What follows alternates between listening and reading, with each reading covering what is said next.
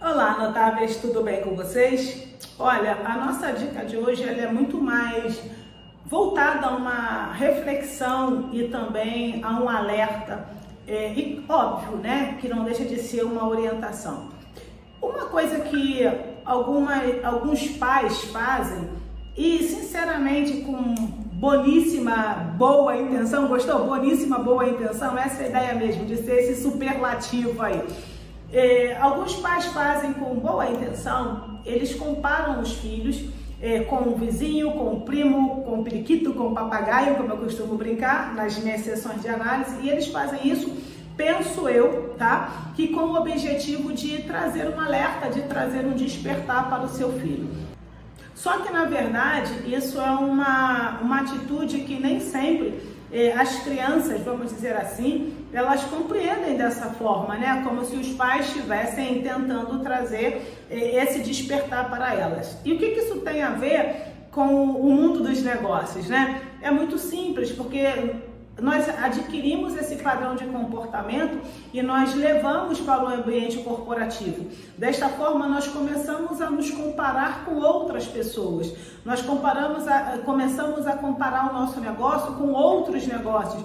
Só que a gente esquece de fazer a, a, a, avaliação correta, como por exemplo, quanto tempo de experiência, por exemplo, ou quanto tempo de mercado aquela empresa tem à minha frente. Tudo isso deve, deveria contar e a gente não conta com isso. Então a orientação de hoje é não se compare. Não se compare com ninguém, falando no âmbito pessoal, e não compare a sua empresa com nenhuma outra empresa.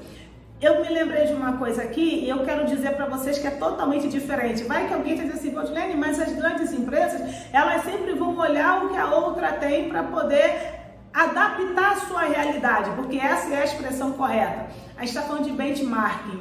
Não estamos, não é de benchmarking que eu estou falando. Isso é uma atitude, é uma ação totalmente é, é, digna de ser feita. O que, que a empresa X que está no mesmo ramo que eu está fazendo, que está dando certo? Então eu vou pegar essa essa essa ideia e vou adaptar o meu negócio. Isso é correto, isso é legal, mas não é disso que eu estou falando. Eu estou dizendo o seguinte: eu não devo, sabe? Nós não devemos nos comparar ao outro sem as ferramentas corretas. Então, se você quer praticar o benchmarking, que é correto, que é digno, que deve ser feito, perfeito, vai lá e faça. Mas nunca se compare com ninguém. Um fortíssimo abraço da sua mentora de negócios e psicanalista, Valdilene Gabriela. Se você gostou desse vídeo, curta, compartilhe e nos siga nas redes sociais. Até mais!